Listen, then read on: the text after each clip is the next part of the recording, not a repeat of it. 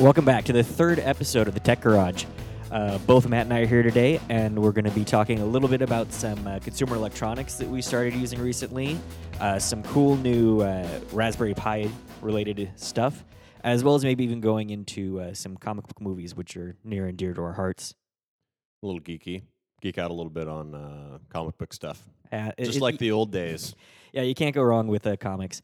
Uh, and we may even touch on some uh, some concerning issues around um, the infiltration of the computer world. So uh, why don't we kick it off with the? Uh, uh, actually, how are you doing this week, Matt? I'm doing all right. A little, little busy, a little, little frazzled, but uh, I'm doing all right. Uh, thankfully, we'll uh, go ahead and get a podcast going and make your life a little bit less complicated. I, by I, yeah. I, I can, I can complain about some of the things that went on and uh, get it out of my system. Then I'll feel better. oh, awesome! It's like a therapy online. Yeah, except for since we're recording it a little earlier this week than we did last week, I'm not really feeling that I need to get drunk this time. I see where that could be difficult. Yeah, ten o'clock in the morning is not a good time It's to a get little, ear- liquored up. little early Yeah. for me.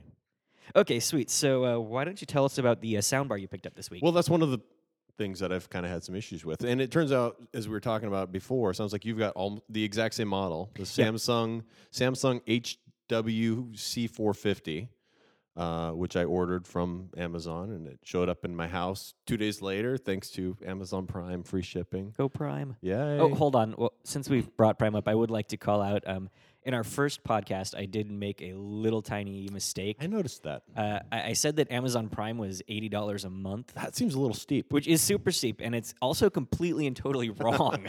it's like eighty dollars a year. Um, so Oh, that seems a lot more reasonable. yeah, that's much That's more reasonable. less than ten dollars a month. yeah, and if you take a look at the uh, podcast notes, I did update in there that we suck at getting things correct. So yeah. uh, well, we'll try and correct things as we catch them. Yeah. Yeah. Okay. So, anyways, uh, you order the uh, Samsung sound bar, which is one of those um, really cool bars that sits above the TV. It's got a couple speakers in it, and it's got a wireless um, subwoofer that you put somewhere else, right? Right. And it's great. The new flat screen TVs, which, like I talked about last week, I, I, I purchased a new TV a couple months ago. It took me a couple months to finally decide how I wanted to mount it on the wall, exactly where I want to mount it, everything. So I- spent some time kind of planning it out, and, and I wasn't in a big hurry. The TV worked great, and I had some. Uh, PC speakers hooked up to it because the the sound on the new flat screen TVs because they're so flat. I think this TV is like an inch thick or something crazy thin like that. They really don't have a great and, and the and the bezel around it's um, maybe an inch thick. There, there's no real good place for them to put large, good sounding speakers. So Well, even even at that, TVs haven't historically had the greatest speakers in them. I mean, no, the, generally that's the weak point on a lot Yeah. of TVs. Even when is- you have a CRT, yeah, you know, Yeah. back in the olden days when there was plenty of room for speakers, because most of that was just big old plastic emptiness. Uh, they still had tiny little speakers that went. Yeah. So, and I'm not a huge sound audiophile. So when I initially hooked it up, I was like, "Wow, these," and I even kind of went, "Wow, these this kind of sounds like crap. It looks gorgeous, it's beautiful, but it kind of doesn't sound great." So I just grabbed some old PC speakers I had, plugged them into the uh, the headphones jack, and and set them behind it since it was sitting on a on a uh, platform. And I was like, "Oh, that sounds good enough. It's it's it's, it's pretty good." But what I I, didn't want some big old beige uh, PC, PC speakers. And then there are actually some, some old Labtec speakers that I've had for like 10 years that actually have really good sound. I, I, used to use them for all kinds of things and they, they still sound great, but they weren't going to look great sitting in the middle of my living room plugged into the um, TV. Right. When, so when it I'm just watching sort of ruins the feng shui of the yeah, room. and as, as I'm watching, uh, you know, some big budget Hollywood picture, it's, it, they're not going to sound as great as I wanted. So I did want to do an upgrade and and and have a sound system that kind of went with the TV, and I, and I didn't want to go with full out, full blast with getting a, a thousand dollar receiver and then HD speak or then then then five point whatever speakers. Then I got to route the cabling all through the house See- and do all that kind of. I mean, it, it just That- seemed like too much work. That's what I found too. Is like I I had at my last place I had uh, what seven point two surround sound everywhere or whatever, and I was like, Right. this is just too much. I, really, for what I'm watching on the TV at the house, it it doesn't matter. Yeah. and it just causes extra cables. It's painful. There's a lot of work, and yeah, So I, I, I you know, I went through. I did the. Re- I looked at all the reviews, and I kind of applied the different price points and r- really I didn't want to spend crazy money on it and, and this was the the Samsung was coming in at around 200 bucks Right.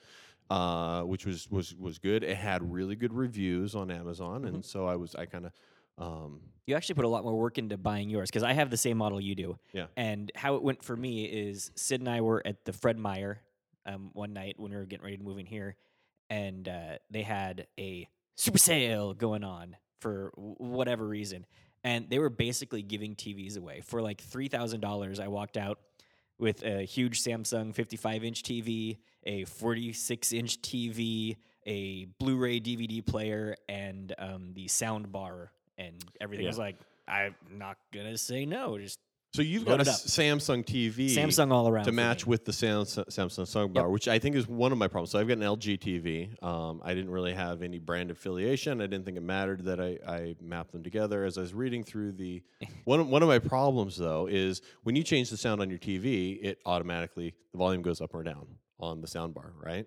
Uh, yes. Because the, they're linked together. Apparently, that only works if you've got an LG or a, Samsung, Samsung TV. TV. Apparently, if you're using any other brand TV with the standardized connection, uh, you need to use then the um, the remote for the- remote for the yeah. So now I've got two the remotes, which which I hate. But I was thinking, oh well, you know, I'm gonna universal remote anyway. I'll, I'll figure that out. I'll, granted, I, I couldn't, I didn't spend much time on it, but Mm-hmm. I, I still couldn't get it to work right. um, before I finally decided. Well, well, we'll get to that part later. So the good things about it, I think it actually has pretty good sound. Yeah. Uh, I like the wireless subwoofer. I think that's a nice. which is awesome. I mean, it's great to be. I have the subwoofer hidden back behind my chair. Yeah. Sid didn't even know it was there. So the other day Right. when I moved the chair to do some vacuuming, she's like, "What is that?" And, and the sound is a, a, a huge improvement Oh, yeah. over um, the default TV speakers. Yep. It's actually, I too. gotta say, it's not a huge improvement though over my PC speakers that I had sitting there. Uh, it- it's definitely better. There's Yeah. a lot better bass. It's a little bit more uh, clarity coming out of it, but not two hundred dollars better. To be honest with you, I mean that was kind of my feeling. I'll, I'll buy that. speak- I, those those old PC speakers sounded really good. yeah, I've I've not had issues with the the quality on mine. Um, I- I've had a few other minor issues that are not really so much related to the Yeah. soundbar, but So so my uh, and it looks good. It's Yeah. got this cool um, you know exposed speaker look to it, Mm-hmm. uh, and it's got the little um, touch sensitive menu up on the top. So everything's just it's kind of cool and So, uh, on that, I, one of the critiques I'd have of the product is it does look really super cool. It's sleek, clean lines, everything you could imagine and want. But my TV is sitting up over my fireplace, and like I said, it's a 55 inch TV. So my TV is sitting up probably seven or eight feet, and then the Yeah. sound bar is on top of that. yeah. Now, Uh, when it comes to knowing what the readout on the soundbar says, that bezel is actually angled back away from where you, so it's like aiming up at the ceiling. And once you put that eight feet up, I've actually got to run upstairs to look down to figure out what my soundbar is. Yeah, I can see that being a bit of a problem. But that may just be an issue for me for where I chose to put it. That's right? also probably why I didn't notice that you had the exact same model as me when I was purchasing mine. Yes. that it's out of uh, it's out, of sight Yeah. and mind. Um, so the negatives, and you said that you've had some issues with uh, your subwoofer syncing with.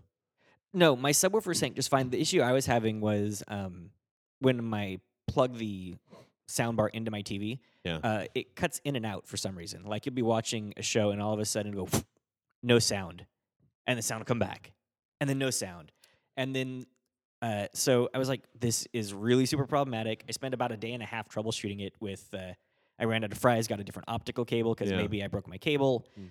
Um, I eventually brought it down to just the. Th- okay, so for those of you playing at home, I, my Samsung TV, it has um, the same hole in the TV. Takes the standard, what is that, three and a half millimeter headphone jack, Yeah. And then you plug an adapter into that to convert it to optical, Okay. right? And so I thought maybe the uh, maybe that little dongle's bad Right. but I have no way of validating that other than let me plug a three and a half millimeter cable in and another one in, and ta-da! I was get like my then whenever I turned the sound on, I went. and I was like, oh, so it looks like on mine, it's probably not the sound bar that's the problem. I'm guessing what was going on there is that my TV's output um, is loose or not soldered Right. well. um, or you know there's some kind of So you don't actually think you have a defective speaker? Yeah, I think my sound bar is fine. I think once you factor in the converting that horribly staticky, um, you know, analog signal to optical, yeah. it just the optical goes nope, can't do it, Yeah. and that's why I'm getting issues. So I've got different problems. Um, one, my when I first plugged it in, it, I got a lot of static, kind of the same sound that you were giving there, and it didn't look like it was syncing with the subwoofer. So I kind of reset everything, plugged it back in, and it seemed to work uh, great after that. And that's where I, hey, this thing sounds great. I was I was a little bit freaked out when I was like, crap, I got a defective one. I'm gonna have to send it right back. I I, I really wanted to play with this new Right. product today, and. Uh, but it turned out it seemed like it was working fine uh, for the first few hours, and I, I watched a movie on, and it was all good. And the next day, I the wife got home and she calls me and she's like, the, the this thing doesn't work right, and I'm like, what are you talking about? And she's I was like, oh, try and unplug it and plug it back in, and then that that pretty much fixed it. And then uh, yesterday, which was day three. Uh, she's like, "This isn't working again," and she's calling me again at work. Uh, she gets home a little before me, and she's calling me, and, and uh, so well, unplug it and plug it back in. And she says that's that's not doing anything. And I thought, well, she must not be know what she's doing.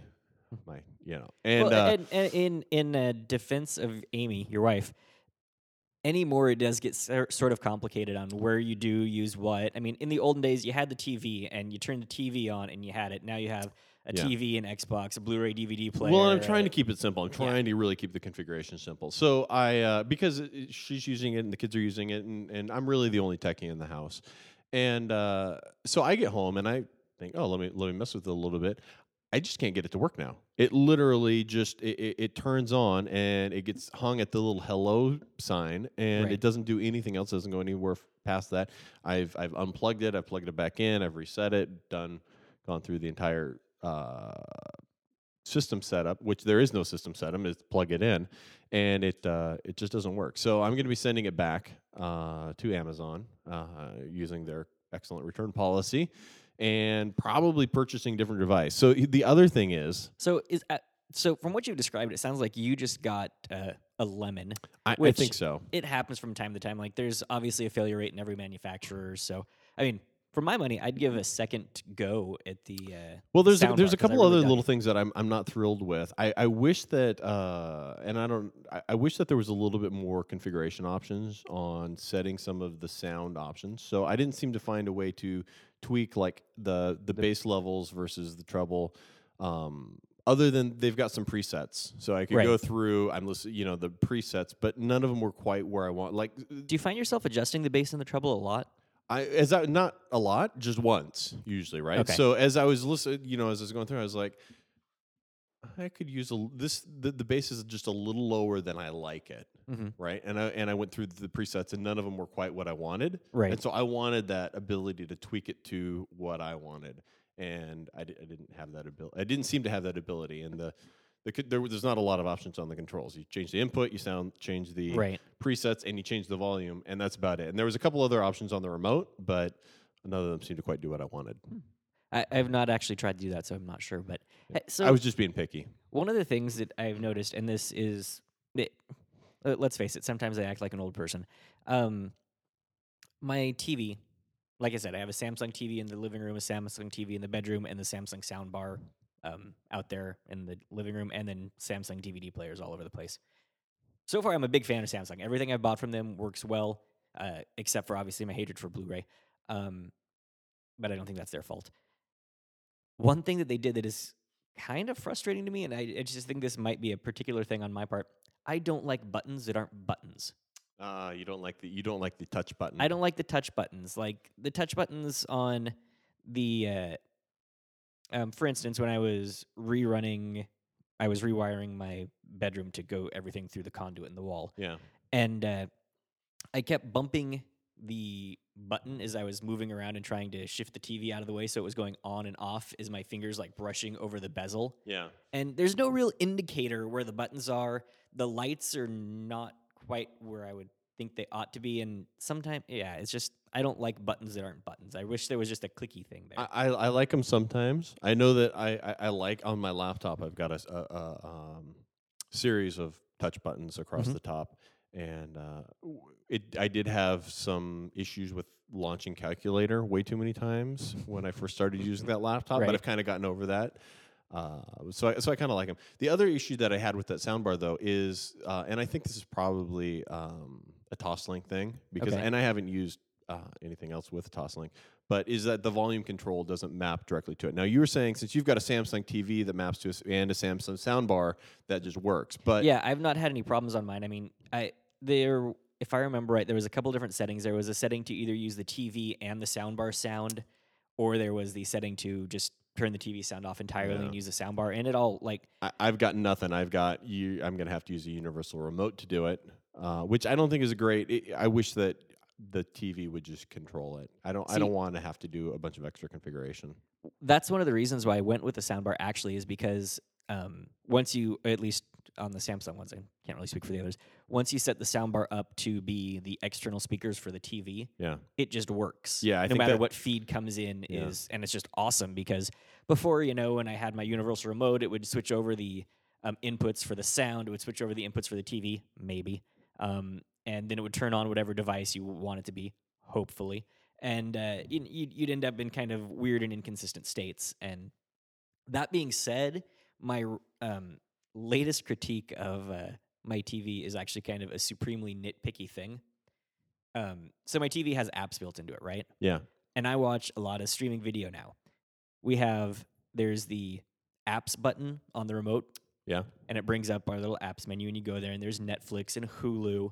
Can you see what the weather is? There, you can totally see what the weather That is. seems like such a waste of time. I don't even have to look out my windows anymore. I can glue my s- my eyes directly to the TV. Every one of these apps, though, that goes on the TV, and DirecTV has the the same Yeah. sort of apps, has the weather. And uh, seriously, like they're slow, and I can look at. The, I I don't know. Like I haven't seen anything that like is a great um, weather app Yeah, Yeah. that, Well- that I just go, oh, this is this is exactly what I want. Because a it, the default view shows you what the weather is now right. which I don't care what the weather is now because I'd like can look out the goddamn window and I can see what the weather is now, right? I really want to see the five to seven day forecast as my default view, right? Mhm. Which nobody ever gives you that. They give you, Yeah, here's what the weather is now, yeah, that would be totally awesome. which is lame, right? yep. If So- I happen to be, if it showed me what the weather is now in some place that I was traveling to, that might be useful. But they never do. I mean, it It's really hard to get your TV to be context aware on where you're going, what you're doing, Exactly. and what it ought to be. Yeah. So it- it seems like a useful app that everybody throws in as the hey, let's give them a weather app. Yeah. The the extra lame part about the apps on my TV is there's actually two sections for apps. There's the apps menu section for apps, and then there's the Yahoo section for apps. So when I go to the apps section for apps, that's where I have Netflix and Hulu. When I go to the Yahoo section for apps, Yeah. that's where I have um, weather. No, that's where I have news? uh, Amazon Oh. Video. Wait, what? That's where the Amazon Video lives. Is in the Yahoo. So on my remote, Well, that doesn't even make sense. no, it doesn't. And that's what I'm saying is like, a- and the interactions for the two different sections of apps are completely different, right? Yeah. Like the Yahoo apps, it brings up a little bar along the bottom of the screen, and there's like, you know, Amazon Video, there's stocks, which why do I need stocks on my TV? Um, and whatever else Yahoo's trying to sell you. right. But then when you click on the Amazon one, it pops up an overlay on the kind of top left hand part of the screen. You can still see the TV in the background is just like a um, alpha kind of channel thing they're going on. And then if you're looking at the Netflix app, bam, takes up the whole screen, and it's like th- I don't understand why these are different. And right. So you've got video apps in in two, two separate places, like Yeah. two separate uh, user navigation processes to exactly. get to na- video apps. Yeah. With different And- contexts and different uses, like they, but- yes, and, and the net, and it doesn't even make sense. Like, why would Amazon be under Yahoo? That doesn't it- even. There's no there- correlation there. yeah. And so I, I found myself, and I use a, uh a universal remote in there in my TV. So uh, my universal remote is set up to where when I'm watching TV, you know, the volume and channel buttons, the volume button works the volume on the TV. A- and, your consequent- universal remote being the Harmony. Yeah, I have my. I love my Harmony remote. It's awesome. Um, I had one of those for like two weeks. yeah, Yeah, children or It- dog. uh, me. It was Oh. this. It was like one of the worst, saddest days I've had. I mean, because I just had this. I just got. I bought the remote and I Right. was. I'd set it up. I was like, oh my god, this. It was the Harmony One, Okay. and I was just like, "Oh my god, this is so awesome!" And it's got the little video screen, uh, the, Yep. the little LCD context screen uh, that would would change depending on which Yep, which, which, uh, thing you were using, and it and it, it worked. Everything worked completely uh, perfectly. It was Mm-hmm. it was beautiful. I loved it, and uh, I was working from home one day, uh, watching TV, and uh, I don't know. Somebody rang the doorbell or something, and I jumped up, and uh, I I don't know. I had to run to the door for something, and uh, as I was, eh, so I I walk back to the couch. I sit down, and I hear this crunch under my foot. And I look down and I don't see anything. There's a blanket. I stepped on the blanket. What had happened when I jumped up? You wrapped the blanket the bra- the blanket wrapped around the remote. It flipped down, fell onto the ground. So I didn't see. And, and as I, I thought it was, the remote was still on the couch, and I stepped square on the LCD screen and cracked it. And since that's the context sense, y- I couldn't do anything with it. You know, it's, Right. it still worked. Uh, and and even the LCD screen initially, the LCD screen was just cracked and still worked, but eventually it lost its magic after. Right. if- and by eventually, I mean within a couple of hours. Uh, and so I was just like, oh, I've got this wonderful remote, and I can't do anything with it now, and there's really no way to repair slash replace it without shelling out uh, yeah. the same so- amount of money. And so I was just, I was just so disappointed. I, I, I ended up never replacing. And this was like three years ago. So the the issue I ran into with my remote is kind of a odd issue. Like I said, when I'm watching TV, I have it set up to where the um, arrow, the number, or the directional pad, operates the DirecTV menu system, right? Right. Which is awesome and great because that's Same like the directional pad on the DirecTV remote. Yeah, exactly. So I've got my, you know, my remote's basically a hybrid. Sometimes it operates, or you know, in some cases it operates TV stuff, in other cases it operates DirecTV. But when you're doing the apps that are built into the TV, you need a direction pad to operate them, right? Okay. Unfortunately, the direction pad on the remote is already dedicated to the Ah. DirecTV. Right. So then I have to use the uh, um, soft buttons, you know, in that little LCD screen you're talking about, Yeah. to actually left, right, up, down, which is supremely lame. Which is why I'm thinking about just not using the apps on my TV anymore and going and spending a hundred bucks and getting a Roku for the living room. Right. Alternately, what I could do is I could also look at using the Raspberry Pi. Have you heard of these things? Uh, well, only when th- you sent me a link earlier today, and that was the first time I'd, I'd uh, seen anything about it. And I, w- when I saw you, you, the specs for it and the cost of it and what it's designed to do, my my head, I just, I, I was kind of blown away because it's so. Well, I'll, I'll let you kind of go into about what it is and what it does, but I, I think it's I think it's uh, awesome. It really seems to be a great. Um, So I, I was just talking. By the way, I was kind of going on talking a lot because you're trying to do some some extra stuff, and I was trying to fill in without having a bunch of blank time there. Yeah, I, I, we've got a little bit of a recording issue here in that my uh, normal headphones with their nice long cable um, are busted. So I'm using a tiny set of cables, headphone cables here, and trying to also turn around and see the computer, and it's not working well. Um, but at any rate, what the Raspberry Pi is, it's a single board computer. On it, you have like everything you could possibly need. It's got RAM integrated. It's got uh, a nice little video card on it. It can do uh, 1080p. It's got Ethernet. It has an HDMI out on it. It's got USB. Um, it's got a little. As far the only thing that's really missing is persistent storage, but it's got a card, a slot for an SD card. So, so let me ask you something right now. Would you pay 150 dollars for that? Would I pay? Uh, I already paid basically hundred dollars for that. That's what. Like my Roku is basically one of these things tied in with a really handy online Right. service, and the Roku's cost about hundred bucks. So, so you would pay 100 bucks Yeah, for something o- like obviously I would. Yeah. Um, would you pay 50? uh, But but wait, it's I'm trying to think how to do the, the the infomercial for this thing. Making a pitch It's for it. crazy that it would be that that would cheap, but you know I, I could see paying 75 dollars for it. Yeah. That seems like a great deal. It does. And like over the years, I've tried to build my own little like home computer for um video and stuff. And like I was doing this back in the 90s where I jammed a, a card in my computer and I'm watching I'm like wait a minute, now that I have the TV going into my computer, I can output it to the TV screen and I can watch TV on my TV. Right. And wait, if I made this really small, which it's not, I could cram it into my car. Yeah. And- And, so I, I've talked about that. I mean, there was even a point where I was like, wait a minute, I'm going to go buy myself a, a HD home runner or something like that. I don't remember what its name was, but it was basically a Um, HD Homestar Runner. yeah, exactly, something like that. No, it was a little device that you could plug TV in, and it would stream it to your computer, and it would stream it to your whole network, and it was awesome, and it was great.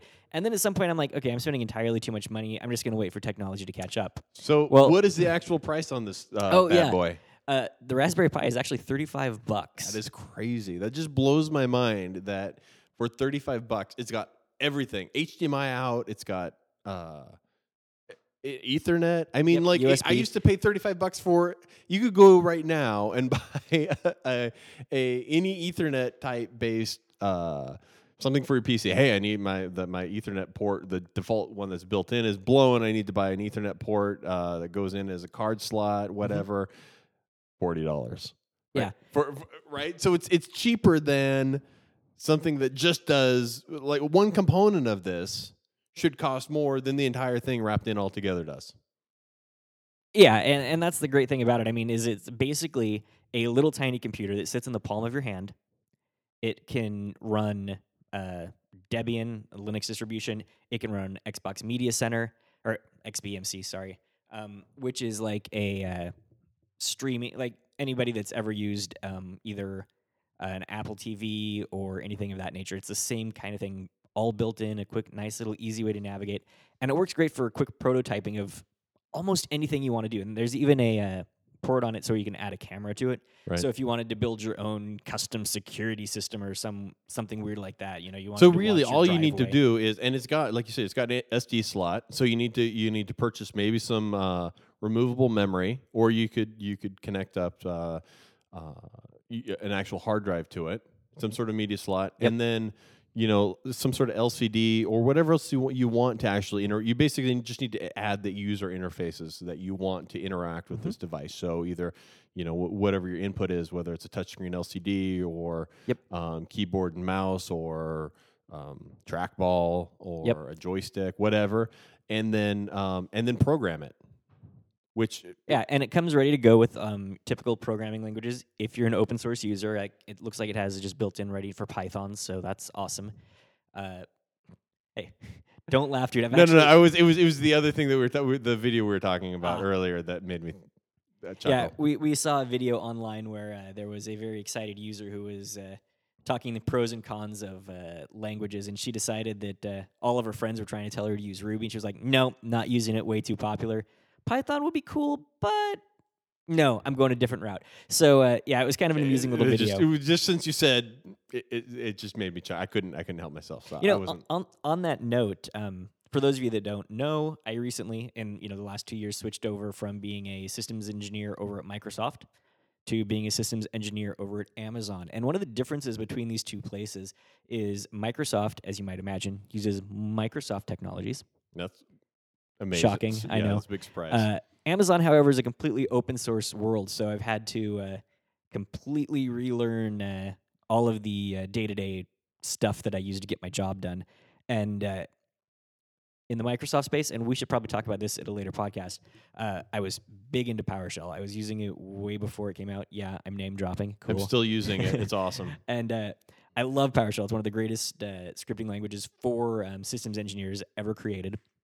And then I moved over to uh, um, you know Linux and open source stuff, and there's no direct analog that gives you that kind of interaction and that kind of power and that kind of fun and excitement. And I don't think Linux. You, you know, when you when you see forums and stuff on the internets, uh, I think the you, you occasionally see Linux users bash power. Is it's weird. It's weird that there's fanboys for programming languages or script languages, and uh, I've seen people talk about, or I've even had conversations with people who uh, don't understand the power of PowerShell Right. and just say, "Well, no, no, they've had that in Linux for years," and you kind of go, "No, I don't think you understand." Right. The uh, the so having used heavily both technologies now, um, one of the kind of tenants on the Linux side is they build a very small, very portable, specific use tool that handles text input and does something with text output. Right. Right. Um, which gives you a lot of uh, power, gives you a lot of abilities to do stuff, but it also requires you know a ton of arcane commands. Like You mean uh, like the regex? no, no, not even regex. Or regex. even more arcane. look, I- like let's let's say that you have um um couple problems you run into a lot when you're doing uh, text processing. Okay. You want to split up columns, right? Okay. And and I have zero for for contextual uh, for everyone here. I have zero um, user knowledge on Linux based systems other than that they exist in and a little exposure, but for the most part, none. Right. So um, if you want to do, um, you get a CSV, right? And you see you want the third column out of that CSV. Right. There's a couple of ways you can do it. You can use awk, Okay. A Right. AUK. AWK. Okay. It's its own little program. It has a bunch of really cool syntax and lets you do really, really neat stuff on it. You can pull out data, you can add it, subtract it, you can modify, you can do whatever you want with it. It's cool. Or you can use cut. And you can say, I want to cut my response on with this delimiter and I want these fields back, right? okay. And cut is a specific one use tool. Uh, that's really slick and cool. And, you know, you get all of your pretty text out, but it's also fragile, right? Let's say that your underlying data structure changes. Right. You're kind of pooched, right? You don't have to go rewrite your script because it's now column four instead of column three. Right. So you can't just out CSV And that's You that's the difference in PowerShell, right? In versus PowerShell- out XML versus Right. whatever. Not Yeah. even just the out stuff. In PowerShell, since you're dealing with objects and there's uh, attributes on the objects, you can say in your script, give me the this field from this object Yep. every time, and you don't have to care about ordering. You don't have to care about anything. And then when it comes to output, you're just like and spit it out in this format. Yeah, I've actually uh, even so I threw out, out CSV, but in, in some of my scripts, it, it doesn't function in quite the. I don't and I don't remember why, but I ran And- into some issues with it not functioning the way I wanted, and I was able to write three lines to basically output it as a CSV in exactly the format that I wanted to. Here's the thing: somebody should be bopping you in the head for outputting CSV from a PowerShell command any or from a PowerShell script anyway. You ought to have you ought to by default be outputting an object and then have the um, default write output for that object be whatever you want it to Well, be. in that was what I- so that that was- you can actually hand it through the pipeline to something else that can deal with the object. That was what I. Well, it, this was the end user wanted it in. Here's the format, so I was writing it in what they wanted. Yes, but your PowerShell script should always emit objects that just have a default output to Yeah, CSV I- rendering. You are correct, sir. Sorry, I- I'm getting a little soapboxy. I didn't intend to. no, no, that Um, is you. You, you, you are hundred percent correct. Because if you're going to go ahead and deal with a whole bunch of objects and then just puke it out to text, you may as well use Linux. Good point. Go for any of the text based tools that Linux offers you because they're way better than the text based tools that uh, Windows offers by default. I think something that's also kind of interesting um, there's a disconnect in the Windows and uh, Linux worlds a little bit in some things. Like the Linux users argue that their shells are awesome and great, which they are. A lot of them have really good uh, technologies and tools in, built in to use them. But there's the actual capabilities of the shell, right? And then there's um, additional tools that are just kind of by default part of the install, right? I've been using Z Shell a lot lately. It's awesome. We'll talk about that again at a later date. But uh, one of the things that is kind of frustrating about Linux shells is each of them have their own nuances, right? Like Z Shell, for instance, it supports arrays. Yay! Arrays are awesome. They're amazing. They're fun. They let you do a lot of things. However, let me ask you a question. Every language you've ever used, right, which is limited Yeah. compared to you. I mean, just what is the first items index in an array? zero. Oh, right, right. Everywhere that's what it is, Yeah. except in Z Shell where it's one. Ah. Why? I have no But idea why they everything is zero across It- the board. Yeah, like if you ask somebody what's the index of the first element in an array, almost invariably you're going to get back zero. So does it throw an exception if you try and ask what index number zero is, or are they using that as a placeholder for some sort of system type thing? I don't. you know what I'm remem- I don't remember what it actually does. It either doesn't give you an- no, it doesn't give you any data. Is I think what I remember. But yeah, it just like hurt my brain when I found that. I'm like, why is it starting here? And and like I said, that's a nuance of the Z shell. Right, right. So And it's it's not something that once you understand it, it's not hard to overcome, right? Yeah, yeah, it's it's just, you just- have to know it. But Mhm. but I could totally see somebody going, "Oh yeah, I know how to make an array and doing stuff. I know how to call information out of the array, and that's weird. I'm not getting the information that I expected to, and then having to find out. It's just going to cause problems, Yeah. right? Um, yeah, and it seems like an odd. Odd thing. Uh, You Yeah. wonder if the guy who wrote it was like, just had some hang up and thought arrays should start with one. because zero doesn't really exist, and that was his his soapbox. And so he just said, "When I'm creating this, I'm doing it the way I think it should have been." It's entirely possible. I mean, you see that in, uh, especially lately. eh, well, and got not lately, but um, you see it increasingly more when people create languages. They have kind of a fundamental uh, driving force behind them, or a belief in how that language ought to operate. Right. Like if you look at Ruby, and I'm going to go ahead and be a Linux nerd here for a little bit and leave you completely without context. right. Um, uh, Matz is the guy that does Ruby, or kind of right came up with Ruby, works heavily on keeping it going. There's tons and tons of people engaged in that, obviously, but he's the guy that's responsible for the direction. And there are times it is just like I know everybody wants the, this kind of feature and this kind of functionality, but that breaks how I want this language to work. As a result, we're going to do it this way. Right. And same thing in Python. Um, I'm blanking on the Python guy's name right now, but the same type of stuff, right? And I think both Ruby and Python are fun. I've learned both of them; they're awesome. Um, but when it comes down to it, I think something that PowerShell, uh, which would be, um, I'm having a horrible time with names today. Jeffrey Snover, right? Yeah. Yeah. Uh, what one of the things that he did that was awesome was instead of worrying specifically about dialogue or the interaction, the outputs, everything, he said, "Look, I'm going to go ahead and create a kind of noun verb, verb noun, excuse me, Right. Right. Right. um, approach to all of the interactions in my language, so that there's a list of verbs that are acceptable, and you or then have all the power you want over the nouns, so that when I'm stepping in from a library that I wrote, or a library that you wrote, or a default library that's available, there's an agreement for how we're going to be interacting, such that you don't have to learn nuances, you don't have to do anything. It's just kind of it's a standard and it makes it a lot easier to discover Yeah. things right you can find if you wanted well if i wanted to see uh, what the um, you know out types were i could just type out and then and, and, and search to see what are the different options in the command right so I can, I can discover based on if i know some of the verb language or if i if i want to um, find out the the you know other th- if i know what the noun is or the verb is the things that i want to do Yep. i can search on those and i can start you can discover yourself things that you didn't know without even having to google search for it um, Yeah. because you go hey I, I know what i sort of want to do and, and it makes the, the language self-discoverable. So I think next week something we should talk about is we should do kind of a uh, feature by feature matchup for um, Ruby, Perl, or not Perl, um, um, Ruby, Python, and PowerShell, all right. And, and try and be actually, admittedly, I have my preferences. I've been using Python a lot lately. It's awesome. I obviously love PowerShell, um, and I used Ruby earlier last year, and it was great. Um, but a lot of times when people do those kind of stack ups with things, they tend to naturally fall towards the one they like more. yeah We should definitely try and do it with a uh, clean conscience where we're not actually uh, trying to sell one. We're just saying, hey, this is what this one's good for. This is what that one's good for. well and i can comment on python and ruby because i've never used them so i can just say Well, uh, you have some homework seems before next week. that seems silly so You've got homework. Ramp up on that.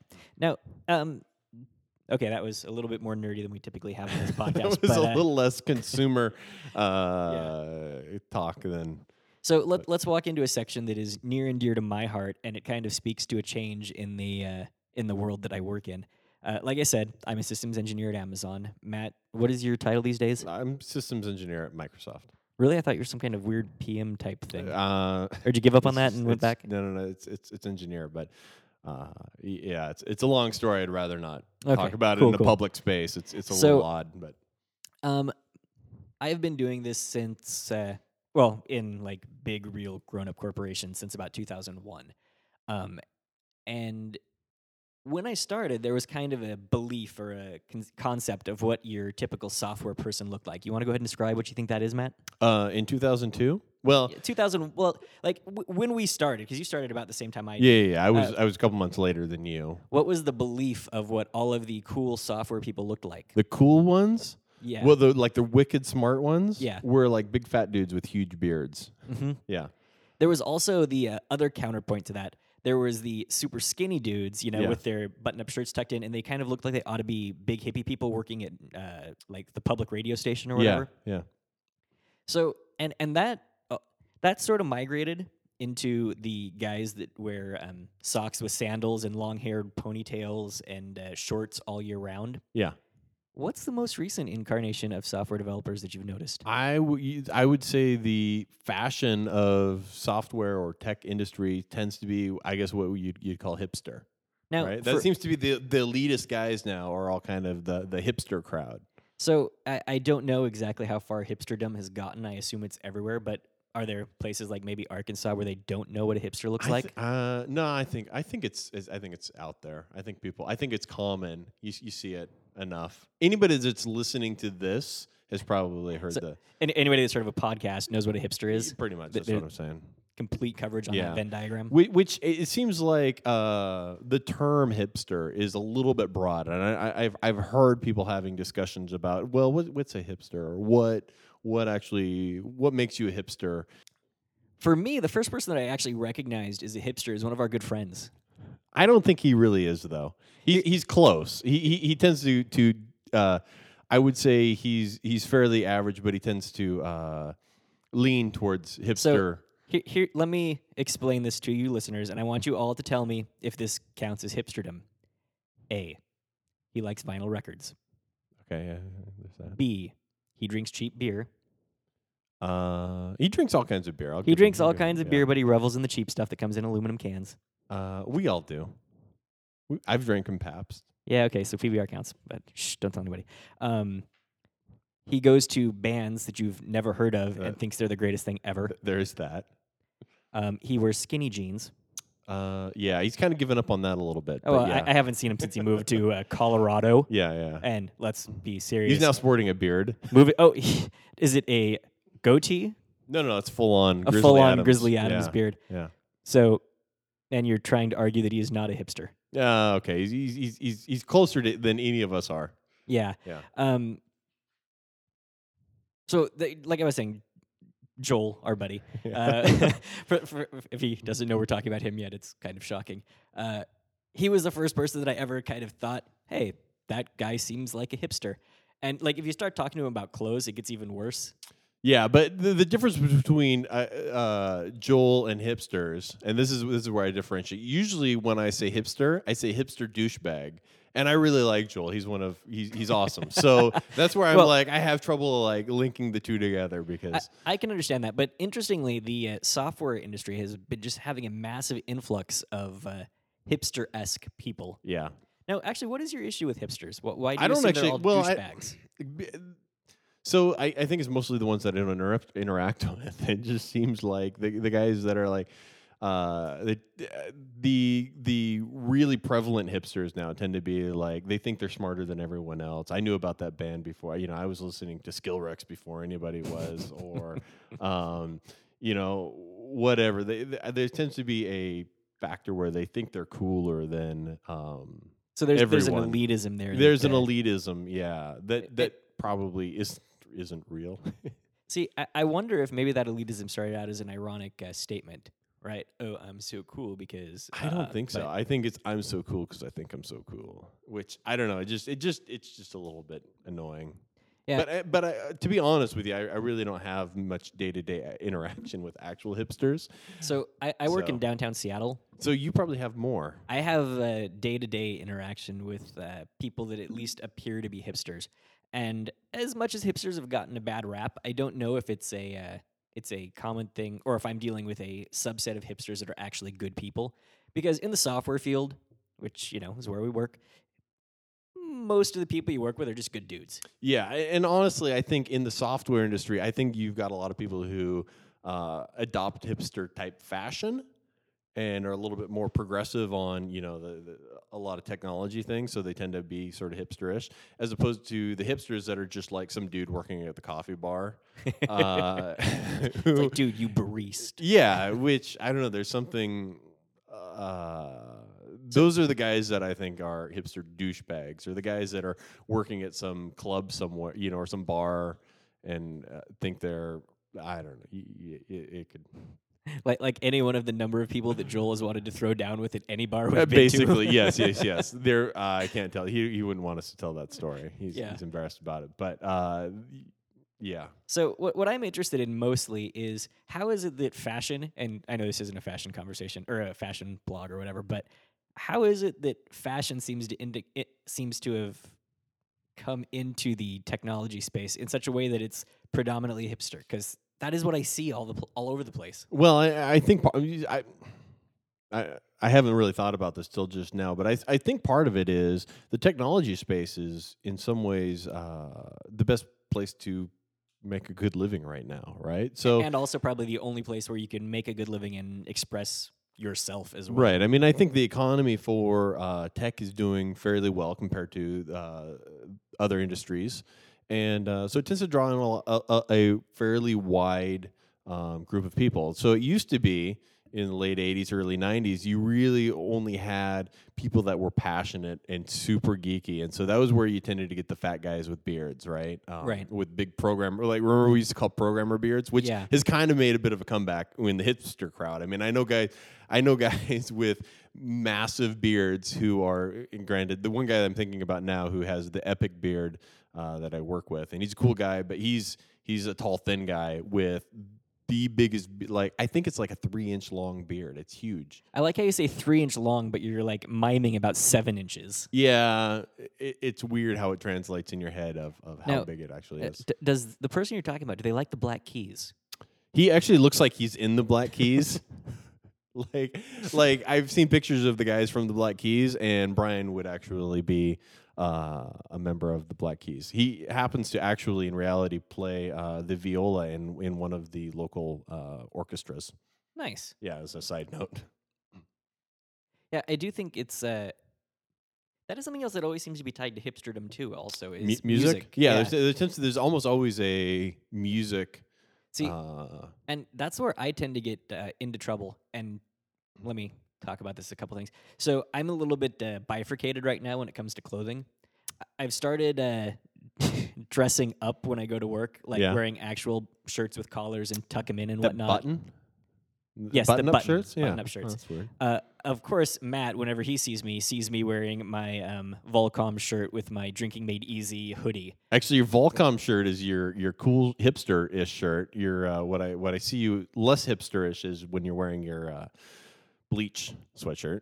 Uh, yeah, my bleach sweatshirt had a catastrophic failure. It Oh, really? retired. Oh, Yeah, that's too bad. it got lost actually. oh, wow. Yeah, That's- I don't know where it ended up because it just one day disappeared. I'm guessing the uh, Soul Reapers stole it. Those bastards. yeah, and uh, or your Watchmen sweatshirt. That one's pretty geeky. Yep, I do. My Watchmen pretty- one is uh, it suffered a uh, shrinking. It's Oh. not that I got fat. I'm It's that my sure. sweatshirt shrank. I'm sure that your your sweatshirt that you had for three years just magically started shrinking. Yeah, that's I'm sticking with that story. Damn it.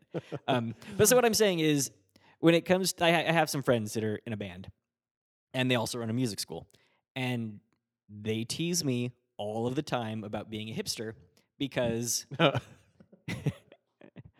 yeah, I, I'm sorry. Uh, I, I'm guessing they. That's weird because I, I would expect that they would have more uh, uh, interaction with actual hipsters. well, they accuse me of uh, looking like a hipster. Yeah, I, I- Which- I, I don't think that they really think you're a hipster or even look like a hipster. I think they're just trying to grief you a little bit because Yeah. Well, and the thing is, is I think they're giving me a lot of grief there because I tend to like the same music that hipsters do, uh, right? And like, because like Totally the Black big Keys. fan You're the big Black bla- Keys, yeah. fan of the Black Keys. awesome. Or uh, uh, the Frames, is one of my favorite bands. Yeah, okay. Not technically a hipster band because it's really sort of a proto grunge band, but still. Yeah, you know what I, I found the uh do you remember uh that movie what was the, what was the name of it um it came out like Airplane. no it was this is Airplane like 2? 10 years ago it was about the guys uh they kidnapped um Police Academy. no the Jesus Christ I'm going to punch you uh was it Suicide Kings where they uh was that the name of it uh Is they- that the the ones where they kidnap uh, the mob boss and chop off his finger? yeah yeah yeah that yeah, one, yeah. That was an awesome movie. Yeah, it was a great movie. I love it. Um, I can't even think of the name of the the the mob boss's name. That actor, um, who is all over the place. Um, Christopher Walken. Yes, I don't know. I was drawing a blank on that. So, I yeah, had to get there through Zoolander yeah, myself. yeah. these guys, they. So if you haven't seen um, Suicide Kings, it's an awesome movie. These these guys, they're in debt with some gambling debt, and they kidnap Um, They, they set up a fake kidnapping between Yeah. one of the guy's girlfriends, yes, and it goes it goes heinously south, wrong. but then they end up kidnapping Christopher Walken to try and cover something. Um, plot lines happen, crazy stuff happens. This is the Christopher dr- Walken's taped to a chair, and they cut off his finger. Um, bad stuff happens all around. It's it's it's an awful. It's it's a bunch of guys making really bad decisions. Anyway, the very end of the movie, uh, there's there's a uh, scene. It's kind of uh, it's the finishing scene. I don't want to ruin it for anybody that hasn't seen this Uh, awesome movie. dude, the movie's like ten years old. It's I okay. know, Go ahead and drop okay, some so- spoilers. there's uh the, some of the people who make it out and they, they escape and they're they got all their money and they're down in the Caribbean somewhere and it's playing this uh this cool song at the very end of it and uh I was always like I, I really dig this song so I uh I found out what the song was I added it to my playlist yada yada yada and then I was like wait a minute this is the Frames this is the same band that Zach is all into all of a sudden Yeah. Really? yeah, I didn't. Wh- which song? It, it's the end song I'll play it for you You're gonna pull out your phone and hold it up to the mic so everybody can hear. uh well I Let's don't go know ahead and get some more. I don't know how copyrighted well that will material on work, but you can plug it in uh, somewhere at some point. Yeah, I can always overlay this uh, piece with it too. Yeah, Do some post processing. yeah, yeah. Post processes it, and uh, and here, listen. Wait, hang on. I got to find it first. Uh, music. You know, if you had an iPhone, you could get there much faster, dude. I actually maybe disagree with that. Really? Yeah, Do you, do you want me to play anything by the Beatles in under ten seconds? the song is falling slowly. Oh, "Falling Slowly." That's an awesome song. I didn't Right? realize that was. Yeah, you want me yeah. to? This song. Yeah, yeah. This is the end of Suicide Kings. Did you know that that song also um, factored prominently in Once? I don't know what once is. It's a movie with uh, um, Glenn Hansard, the guy from The Frames, and his uh, because girlfriend. I was like, they initially when you said Glenn Hansard, I'm like, who? douchebag. Uh, Yeah, um, actually, if you just told me it was falling slowly, I could have is- grabbed a guitar and. Well, I couldn't. banged out I little couldn't bit of remember. it. The, I couldn't remember the uh, the name of it. All I could remember was it was it was the frames. Yeah. No, it's an awesome song. But And they've apparently been around longer than I. The Frames have been around forever. Yeah. They were big in the '90s in Ireland. Apparently, you're a hipster douchebag, by the way. Dick. See, and this is this is my problem, right? It's like the the music of the hipsters is good. At least I find it attractive. However, the uh, hipsters themselves I find a little bit pretentious. Okay. Happily, though, most of the hipster esque folks that I deal with in software are actually nice guys, and they don't uh, subscribe to the entire hipster mentality. Yeah. Okay, now from uh, the um, wonderful world of fashion and computer nerds, let's move into something that's uh, um, that we can talk intelligently about fairly easily. Okay. um, over the last what ten years, I'd say, starting with whenever Spider-Man came out. that Um, that was the first. Uh, I think big one that made the made the transition. Yeah, there's been uh, s- comic book movies that have been. Well, p- we've actually been making comic book movies that are what you'd call good. Right. And, Right. and have been consumed by the mainstream. So let, let me give a little background here. Uh, both Zach and I are, even as far as nerds go, probably at some point we're heavier into comic books than most um, other nerds. Right. Like, like We had our own box at the comic stores, is what he's trying to say. yeah, yeah. Yeah. I mean, we had the, uh, and I, it's been a long time. And I stopped collecting comics when I went to college and I didn't have enough money to actually pay for comics anymore. Ding, ding, ding, ding. Me too. Um, but if it wasn't for that, I'd probably still be collecting them. And I've got a huge collection at home. Um, and I and again, it's because it was 15 years ago. I don't remember which day it was that you'd go into the comic shop and pick up your comics. But like the comic shop that I went to would give me here's the catalog of comics that are coming out next week. Just check off the ones that you want and give it back to us and and that'll be your order. So I would actually place an order mm-hmm. at the comic shop of, of what comics that I wanted. And this was kind of in the the you know uh, height of a lot of like independent comics Yep. coming out. It was before and the industry's kind of crashed a it was before Image, basically. Uh, it or was right about right Image in the image time. It was in, when Image and Valiant uh, were were Dark big. Dark Horse was getting Dark Horse was big. was getting big. Dark Horse had kind of been around, for, a been around while, for a while, but, but they were really really They started to hit their stride there. I think that's a Um, yeah. X Men was becoming slightly even mainstream, like which was kind of weird. Yeah, but I mean, and this was ninety one through ninety four ish, basically. 95. Basically, when the art shifted heavily from the standard, here are the boxes, and we're going to keep the characters in the boxes, to the more uh, Todd McFarlane esque. We're going to go Yeah, just ape shit, and it- the whole page is uh, Yeah, know, I mean, and the guys like Todd McFarlane and Jay Lee and and and and people were going on. I mean, McFarlane, I think, is the biggest guy that came out of that. Uh, He's the name that everybody era. knows. yeah, um, and he's the one that I, I totally remember right now. Granted, there, there's others. Well, it's because he um, was doing Spider Man at the time. wa- and well, no, well, Spider Man spun off onto Spawn though. I mean, he Yeah. did that. I think he was the one who did when he started doing the Spider Man art. Spider Man kind of took off because people were like, "Oh, this is Yeah. like it was It- it cool gave- and stylized, but like And for Spider Man especially, you need sort of a dynamic aspect to the art. yeah." And he really those, brought that, that heavily. cool stuff with lots of webs kind of flying all. It's, Yeah. it's Spider Man's going through the air, like crazy acrobatic looking Mm-hmm. with like extra webbing kind of flying all over the place. Um, Yeah, and, and I've actually got a couple of the early McFarlane Spider Mans, uh, but they were early in my col- when I was I was collecting like uh, mid high school years, and so I was really more into reading them. So they're a little bit trashed, and they're not as uh, not as uh, valuable as they should be Heathen. because well, I didn't know what I was doing at the time. I mean, uh, for crying out loud, I was like fourteen or fifteen, right? And I was just like, I knew what I was doing "Oh, at 14 and 15. Yeah. Granted, my 14 and 15 came a few years after yours. so yeah, I mean, so my my initial collecting was collecting to read, and I always collected comics to read them. I always every comic that I've got, I I I've read. I never did the um. I never bought an extra book. Well, okay, Death of Superman. I may have bought an extra book, but Did you wear your I- armband from that when No. Doomsday whacked him? no. So I bought. uh, So I bought. I think when Death of Superman came out, I bought the book in the bag that is still unopened, and then I bought a a, A uh, reading one? a one to read. But I think that's probably the only one that I did that. And and granted, that is probably from that era the book that is worth the least amount of money Well- because they sold a gajillion of them because every retard.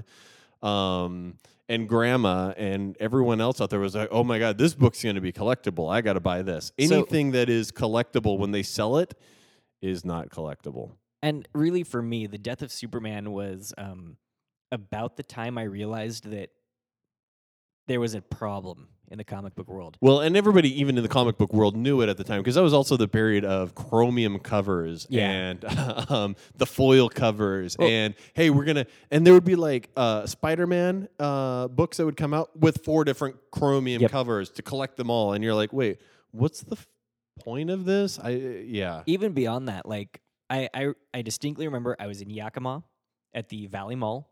They had a comic book store in the mall, which tells you this is not a very high class mall.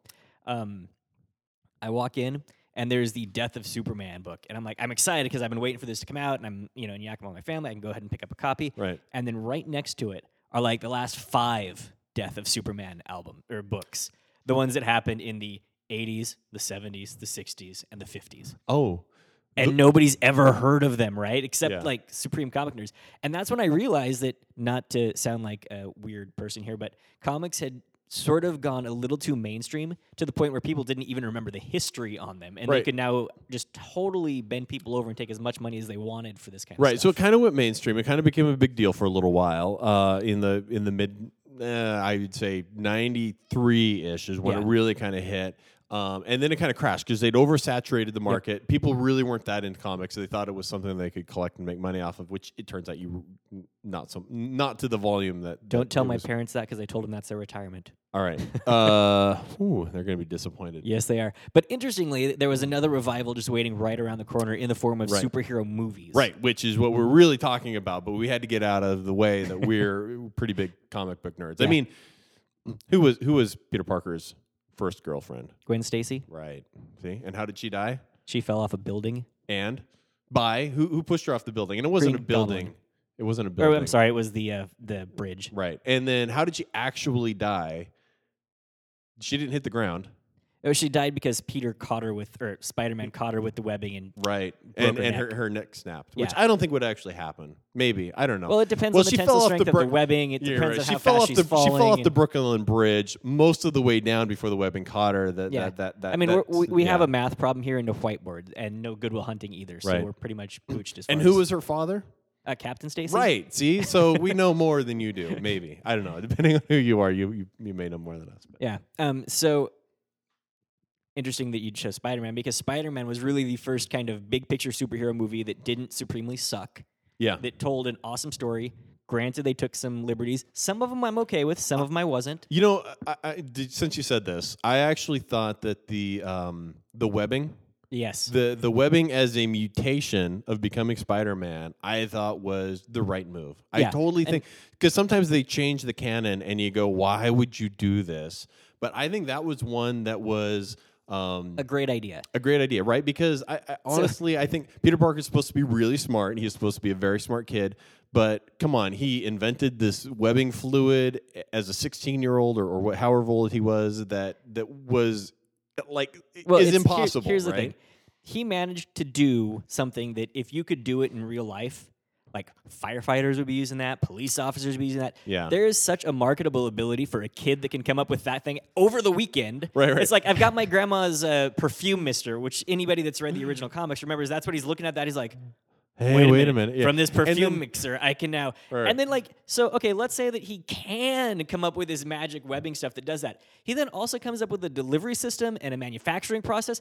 Who is Right. building this crap for Peter? Right, right. Well, he's doing it in his bedroom. Right, in And- his and- bedroom with it has. Now, here's the crazy thing. Peter Parker needs to make some money, right? I mean, Yeah. that's part of it, right? He needs to pay the, the rent for Aunt May, and he's got to. Well, I mean, initially he was just trying to make make a buck, right? He wasn't trying to help anybody out. But if you're going to try to make a buck, yeah, right? Sell the magic crap that you just built, right? I mean, that, you've just invented the greatest thing ever. Yeah. And and instead, I know I'm going to try and win some fight at the local yeah, uh, I'm gonna go fight a wrestler for 500 bones Right, right. when instead Or, I could uh, yeah, just doot doot doot doot doot. Hey, uh, Tony, yeah, we need to talk. I've got this great idea. Right. and Um, even when that doesn't work out, hey, I got an idea. I'm going to sell some photos to the Daily Bugle. Yeah, exactly. Right? for the next for the next 50 years. super magic happening in your bedroom, and not the right kind of magic, I might add. Right. And you decide to take pictures for a living, and like seriously, bad business sense in Peter Parker. Yeah. Um, Which is why I, I think the mutation make, just makes more sense. It's Yeah. easier, and it's easier to go. Oh, hey, you know, uh, crazy stuff from the animal kingdom happens, and he mutated it. Yeah. it, it's weird because in some ways it's it's less likely to actually happen in in the real Yeah, yeah, world. yeah. Like in in some ways, because we have to worry about reality here I know. in comic book. This is one of those things where, where in, in reality, creating a mechanical device that would do that is more likely to happen than a mutation. And yet, as I'm going through it with my suspension of disbelief, it's the simpler explanation, and so I like it better. So as, as while we're on Spider-Man, and in a second here we're going to jump off to some other movies that are out that have come out in the last what ten or fifteen years or whatever. Yeah. Um, what was your feel on um, replacing Peter's childhood love in the movie? How did that go for you? Uh, Mary Jane as opposed to Gwen Stacy. yeah, well, I mean, I think I- think overall his his well, and I think they, they I can't remember the third movie because it was such an abomination, but they. I, I I- actually, and they, They, did, did, bring actually Gwen Stacy in, and Yeah, and, and actually, in in the original comic books, I mean, uh, Mary Jane was was the first, um, you know, his first crush, but then he actually dated Gwen Stacy, so they kind of switched it around. I didn't really have a problem with it. I, I thought that was I was I was I was okay with the way that they went just straight in. I, I liked it. I thought it was better that way. yeah, I didn't so much have a problem with it either. I was like, eh, it's a little disconcerting at first, but you know, you get over it and it's Yeah. fine. So, uh, on the topic of superhero movies, there's been just a huge amount of them, mostly Marvel, coming out, and I'm going to kind of Yeah. run through a list here. And first, let's start with the DC ones, because there were a couple of those which, as well. which other than Batman uh, and Green Lantern. So so hang on. L- let's go back a little bit because they there were superhero movies in the 70s and 80s. oh yeah, yeah, like the great the Superman movies, And other like, than- Richard Pryor, right. and, Other uh, than Gene that, Hackman. other than other than those, they were all shit, yes, totally, 100. percent right? And there even was the Super, a even the Superman movies weren't good. yeah, and I think there was a uh, in the early 90s because I remember reading reading about it in Wizard. There was a Fantastic Four movie Yes, uh, that never made Oh. it anywhere. Fantastic Four is not even on our list, and it came out recently. Yeah, well, eh, because I think on the list of good superhero movies, even the new Fantastic Four movie was a little bit disappointing.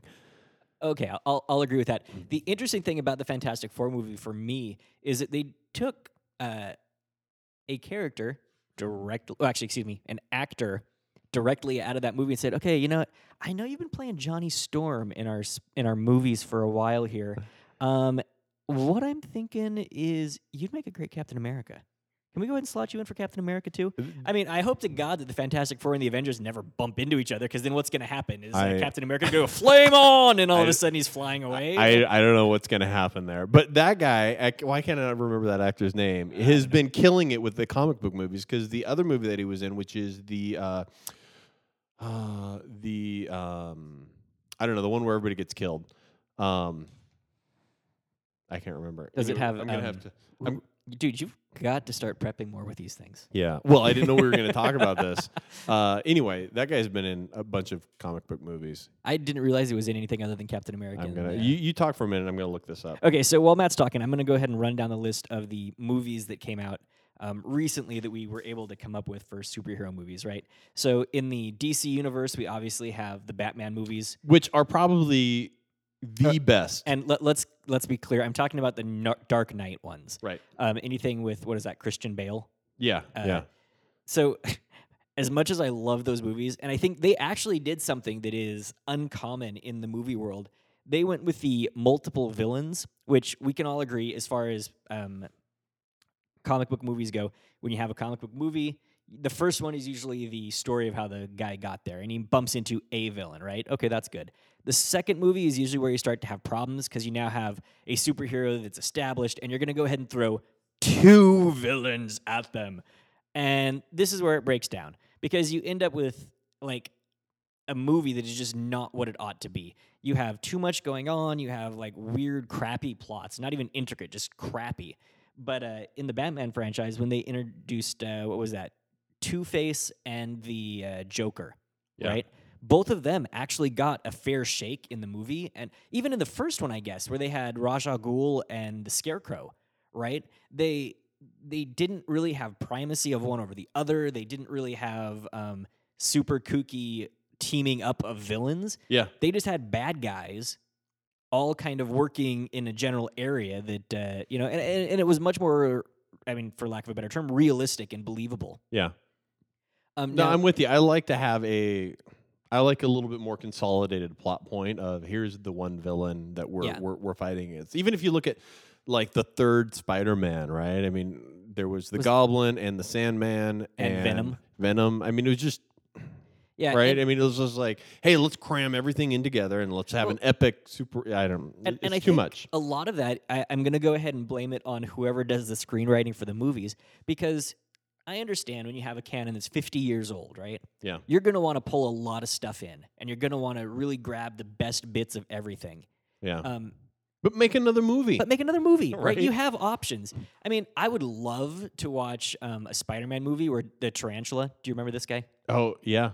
Yeah. Uh, he's like a He's a South American. yeah, a uh, South American. He had uh, poison tipped uh, like spikes on the on the toes of Yeah. his feet that he'd kick at you with. Exactly. Yeah. Like I would kill to see a movie with him because I think they could do it awesome, right? It would be like Zorro meets Spider Man. Like they could slot Yeah. Antonio Banderas in there. For some like, reason, waiting in I line think for that. Uh, the Daredevil movie uh, with the guy who played um, Uh, Bullseye. Bullseye. Uh, for some reason, that makes me think of um, Tarantula. I don't So, know why, Uh, but. here, and by the, way, thing. Tarantula was in like four He Spider-Man books. was How all, is it all that over we the place. Was he? I Yeah. thought he was only in a couple. No, no, he was he was big in the seventies. Yeah, well, that's where I saw him. I think he was in four books in the seventies, and apparently we read the same four Spider-Man books from in the, from the seventies when we were like uh, So- ten. You did just bring up Daredevil. Now, Yeah, um, there's a lot of folks out there that hate Ben Affleck and think he's a crappy actor and all that kind of stuff. And now you take a perceived crappy actor Affleck. and uh, was the bomb in Phantoms. you know, I like Ben Affleck. I don't care what people say. He's an all right. Like as far as actors go, I- I'm willing to watch his movies. But Daredevil, honestly, was a good movie. hmm. A lot That's of people weird. didn't like it. I know. I'm, I'm kind of on the on the. I would say it was an, one. okay. So I'm gonna say it was an okay movie. Here's the thing. D- Daredevil counts as one of those characters that I kind of put in the JV ranks. And there's a few of them that I've for a long, long time thrown in the junior varsity version of comic bookdom. And anytime they can make a movie with those characters in it that actually makes me interested and care Yeah. about them, I'm all for it. I mean, I, actually thought I didn't think the Daredevil movie was bad. I thought it was. I, I liked it. I enjoyed watching it. I, I, I own it. I got it as a gift. I probably wouldn't have bought it myself, but um, it, it was a good. It was a good flick. What was not a good flick was the spin-off of Elektra. Oh no, That was Like, a bad Jennifer bad Garner film. has been in a lot of good and stuff. she was actually thought she was well cast as Elektra. well I thought cast she as actually Elektra. looked like what Elektra should have looked like, as opposed to Ben Affleck as uh, as um, Matt. What's Yeah. his name? I don't remember. I just came up with the first name myself. I, I can't either. Um, as Daredevil. Yeah, but you're you're right. The Elektra movie was horrible, and that's because they went like weird and Eastern and mystical with it. It was and- just a little, yeah. Yeah. I, I just So- didn't dig it. Uh, so, by the way, Chris Evans was, is the, the actor we were talking America. about. Yeah, he he played Johnny Storm. He was in Fantastic Four. Fantastic Four. two. obviously, was obviously Fantastic Four: The Rise of the Silver Surfer.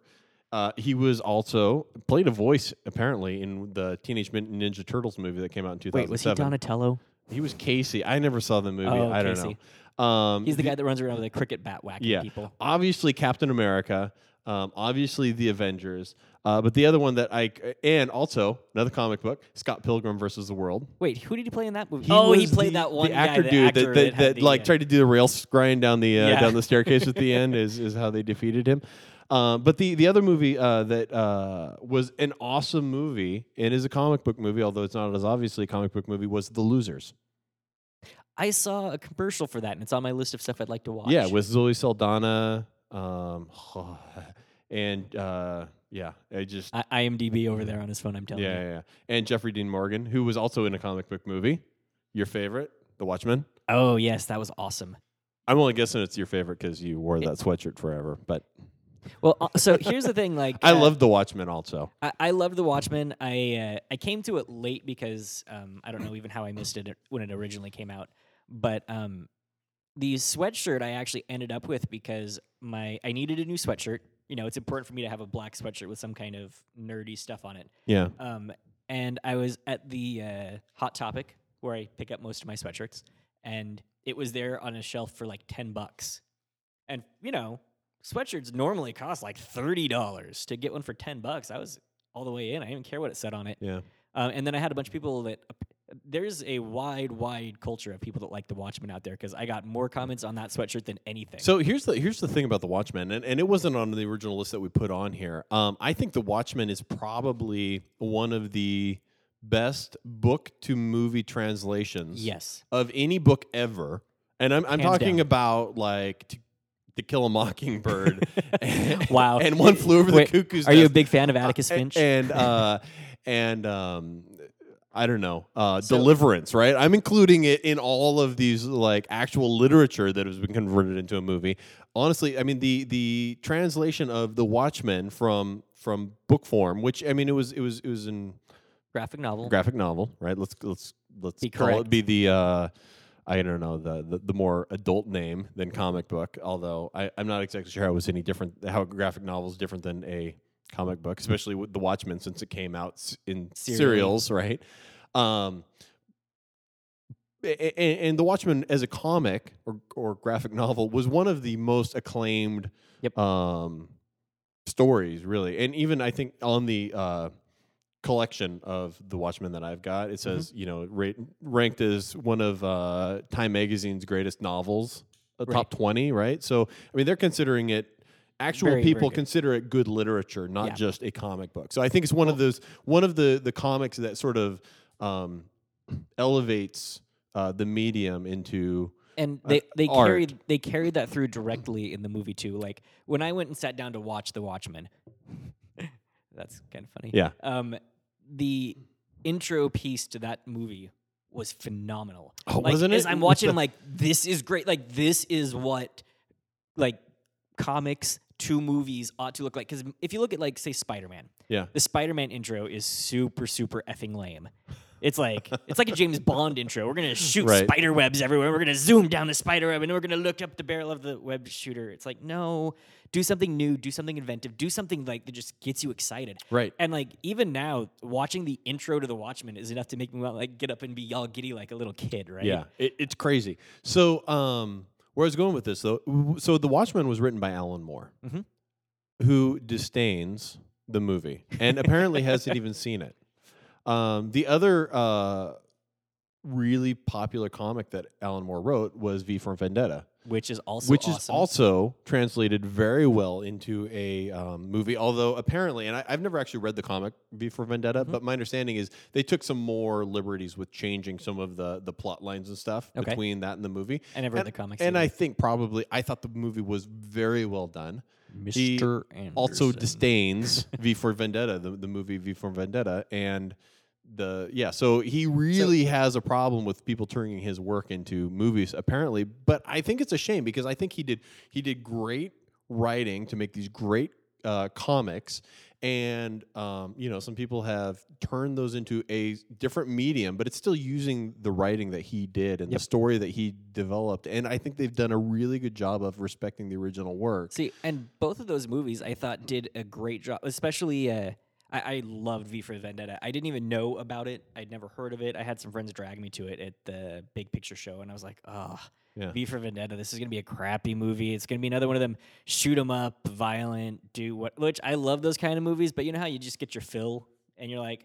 I don't really need to watch another one where the guy is shooting as he's falling out of a plane at the plane and catches the side of a building and decides to like ski down it. Uh, Right. No, I'm right. done. Yeah, that's a little bit much. Um, yeah, you can only get that in Batman movies.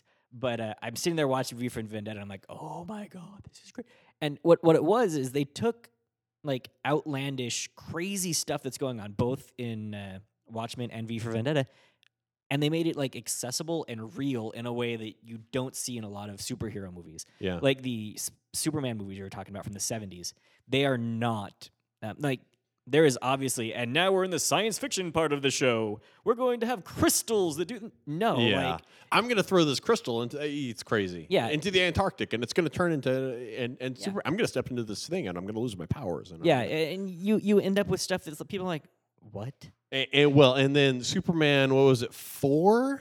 I The can't Quest for. Peace, where yeah, where right where, Superman. where Lex Luthor put some uh, some genetic material from Superman into a rocket, and then when ro- Superman took all the nuclear weapons and threw them into the sun, Yep. that genetic material turned into like a yeah. new Superman that was just true to that Lex was Luthor? evil and Yeah. yeah, it- like those plot line, which granted that's a uh, comic book plot line, but it doesn't translate well into uh, into movies. Yeah, and I'd like to apologize for everybody today since I am working in a very confined space. I keep whacking myself with my own microphone, so that's why you're hearing weird thumpy stuff. The- so oh, before we go on though, real quick, so uh, a, a quick tie-in though from the watch from the Watchmen, uh, which was great and directed by Zack Snyder.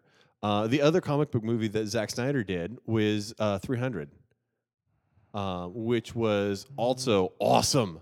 Uh, but apparently, based on the look on your face, you think it was maybe a little less awesome. So I didn't really so much have a problem with 300, except that it felt like it drug on a long time. And Really, the- there's killing and, and stuff was happening, and Yeah, and, but- and, and and So- Xerxes' horde was all crazy, and he had mutants and Yeah, and and, I- I was- sexy orgies, and it was all I, dude, I, happening. I'm, I'm fine with as many sexy orgies as the next guy. Um, but the visual aspect to the movie got a little bothersome and annoying. I thought they Yeah. overused it. What did you Um, think about uh, Sin City? Sin City, I enjoyed. I wouldn't say it was great, um, but visually on Sin City, I thought they well, well, they stuck with a very kind of monochromatic palette and they added color in for particular bits to highlight something. Yeah, I thought that was good and I enjoyed that and I kind of liked the feel. Um, again, eh, it was only 50 50 on Sin City, but Yeah. the and, and that was cool and I liked what they did visually.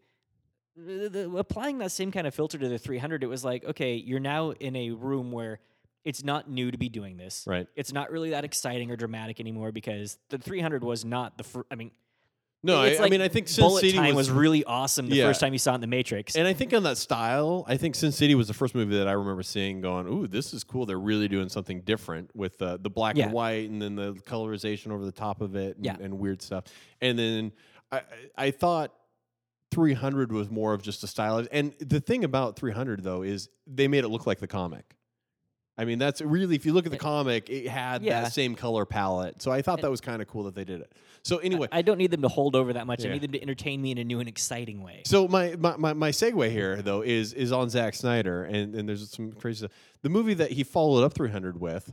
301. n- No, actually, and I'm gonna skip the first one that he followed it up with, which was uh, Legend of the Guardians, the Owl movie, which whatever. Dude, Matt Damon totally loved that in Yeah, yeah. 30 Rock. So, and then he follows it up with that was Sucker Punch, which was had that same stylized Right. um, thing, but didn't use somebody else's story and was, as far as I could tell, it looked cool. I was That- bored out of my mind watching that movie. And it doesn't make sense because it seemed like this is when I saw the previews for Sucker Punch, I thought, oh my God, this is the next great movie that I'm going to love Yep. and be totally into. It's got.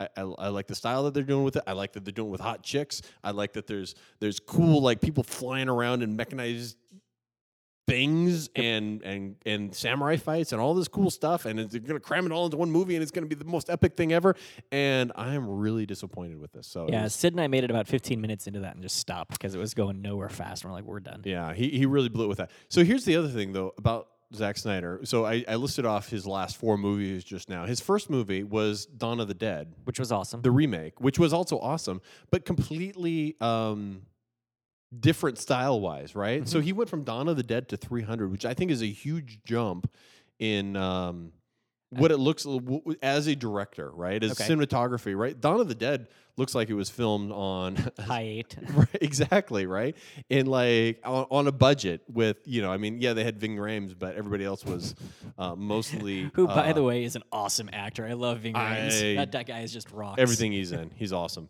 um, but yeah dawn of the dead was an awesome movie but uh, it was just I, I just thought it was, it was i thought it was kind of cool to be like hey this dude went from doing basically a almost semi indie movie to then going and doing 300 and then doing Watchmen, which are Yeah. just super high end, big budget films that look great. And I know we disagree with 300, but but are It awesome happens. movies.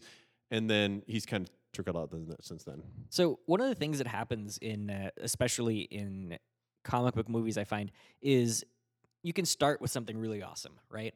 And then as you start to kind of build that franchise, like let's uh, go ahead and just use X Men as an example here. The X Men, the first one that came out, Yep, good movie, pretty good, pretty Uh, good. not a real problem. And then you had the second one and the third one, and then the Which quality and remember we of- saw the second one in Vegas. Yeah, Uh, and we both walked out of there going, "Oh my god, that was so much better than the first Yep. movie!" Right? and then you get to the third movie, and they kind of like just Hated it. Yeah, we're, we're talking like Star Trek Five here, right? Oh, The f- God. It is just horrible. You know- very infrequently can you come back from that, and I think the X Men franchise especially did awesome with that. Did you watch X Men First Class? Yeah, and I didn't think I was gonna like it. I thought so. So so here's here's here's my sequence of events. Is that I saw X Men three and hated it. I hated some of the editing in it. I Yep. hated uh, some of the storyline in it. I, I there was parts. Granted, I've gone back. I've rewatched some of it on on it was on cable, Mm-hmm. and I was like, okay, this wasn't as bad as I thought it was. But some of the storyline points and some of the editing really just ruined it. The Right. editing part specifically being the Golden Gate Bridge, which I I, I rail on. Yeah, Uh, when- constantly when it goes from movie. day to dark. Yeah, it- day to night that's just not acceptable. Um, I don't know what they cut from that between Yeah. those two scenes. There was an supposed to happen. eight-hour fight there where Right. Cyclops used his I beams. Yeah, it was Cyclop I beam for eight hours. Um, so yeah, I, wasn't thrilled with that movie. And then uh, and then Wolverine came out, and not hey, here's the thing: if you like to see Hugh Jackman walking away from exploding buildings, Wolverine is the movie for you. yeah. If you like to see Ryan Reynolds without a mouth, Wolverine is the movie You for know, here- you. here's the thing uh, with the with the Ryan Reynolds bit because uh, if I was going to be gay for some dude, It'd be Ryan Uh, Reynolds. It would probably be Ryan Reynolds. It's 'cause he's Uh, funny and he's hot and funny. He's a good-looking guy. He seems like a guy I want to hang out with. Um, and smoke his pole. yeah, and um, yeah. So so you got a guy like that in your movie. Like really use him as Yeah. opposed to thirty seconds of dialogue at the beginning of the movie and then edit it out for the rest of it, and then the and then he's like all cut up and no mouth and and nothing else for the last. 15 minutes of the movie. It Yeah. just didn't make like if Well- you've got an asset like that, use it Yeah, and like and I- and and make him Deadpool. Don't make him uh like because because that was a like it, it Yeah. never really said he's Deadpool at they any just point. dressed him like Deadpool. right, but well, except for not Well, you know, yeah, but yeah. yeah, Uh, s- but but if you're gonna do that, like really do it, own it. Be like, all right, this dude, this is we're gonna make this the origin of Deadpool, and he's gonna be, you know, Yeah. uh, And that's something I think they could leverage a lot more in superhero movies if they didn't look at every person as an independent entity that needs to have their own making of movie. Like, uh, for instance, and they sort of did this with, uh, and I can't believe I keep going back to this stinking movie, Daredevil, right? They introduced Daredevil, they introduced Elektra, and then Elektra gets her own show. If they'd done the same kind of thing with Wolverine here, and they'd actually tried to like just get something out of this abysmal pile of movie, they could have gotten the beginnings of Deadpool, right? Yeah. and then Yeah, yeah, gone and- somewhere and with ru- that. That would have been awesome. that. And with the Marvel universe, especially since I'm well versed in Marvel, it would be really easy to kind of plan out a multi-year kind of approach to okay, I'm gonna have this movie, I'm gonna introduce this character as the main character. You but mean then they're like gonna- they could do like the Hulk, and then they could do uh, an Iron Man movie, and then So- they could throw in a Thor movie? No, no, no, and- no. I'm, I'm, I'm. Marvel's doing a great I job. think with I think movies. they're pulling it together Yeah. right now. I mean, But, I think like- they did a great job. And you do see that a little bit in Iron Man, especially because you start to see Nick Fury, which, by the way, uh, Samuel Jackson is Nick Fury is awesome. You know, I, I when when they first said, "Hey, Sam Jackson's Nick Fury," uh, I was like, "Wait, but." Yeah, Nick Fury is a weird Fury's- white-looking Nick, dude Nick, Nick Fury's an old white dude. Like Yeah. this doesn't make sense. He's not an old black dude. I mean, it's just like a different like take on the character, Yeah. but he's owning it, and He he's is actually, doing great. Yeah, he, he, he makes you go, "Oh yeah, Nick Fury's a Yeah. Nick Fury's an angry black dude." All of a sudden, like growing up, I used to think that Nick Fury was kind of like a uh, weak sauce Captain America. Yeah, It's like they Well, ran out of stories, and they're like, let's create a guy who uses a shield but doesn't wear a mask, and we will call him Nick, Nick Fury. Fury. I was like, really? yeah. Um, I, I think so. Th- I think Marvel's done a good job with it, and and I think they pulled the X X or the X Men franchise back a Oh, little yes, bit with with First Class. Now I got to say, th- I had some issues with First Class. I had because the storyline like just kind of like tweaks some of the canon, like Okay. Yeah, But- obviously. but they'd actually already set it up that if they stuck with, hey, this is the same universe as what we did for the first three, four movies, there's some things we can't do anyway. So Right. let's let's mess with it. But if you look at it as a pseudo reboot, I think it actually stands up well. Yeah. Like, uh, for instance, Star Trek. I know not explicitly a comic book movie, but also something that I care heavily about, apparently. Um, the new Star Trek movie that came out with uh, the younger people, and you actually see uh, Kirk cheating at the Kobayashi Maru, and they destroy Yes. Vulcan. I mean, Oh my God. seriously, if you want to talk about rewriting a canon, how big is that? But you We're know, gonna here- destroy a whole stinking planet. I know, but they actually, you know, the, the cool thing about the Star Trek reboot uh, was that they there was kind of an explanation around it, right? Granted, it was the typical Star Trek time traveling rewrite, but uh, it was it was just I thought it was so well executed on on on every point that it, wa- it was it was awesome. And we've been talking Yeah, for a really been- long time right now. So yeah, I, think, think we are getting near the end of our time here. Um, so yeah, that uh, we we could probably talk for a lot longer on compu- on science fiction or comic book sci-fi movies. movies, comic books, yeah. But uh, tune in next week where we may pick up this debate again and actually highlight some of the movies that sucked and some of the movies that were great. And we will definitely do a uh, kind of compare and contrast uh, Ruby, Python, and PowerShell. And uh, yeah, we hope to hear you all next week. Have a good time. All right. Bye.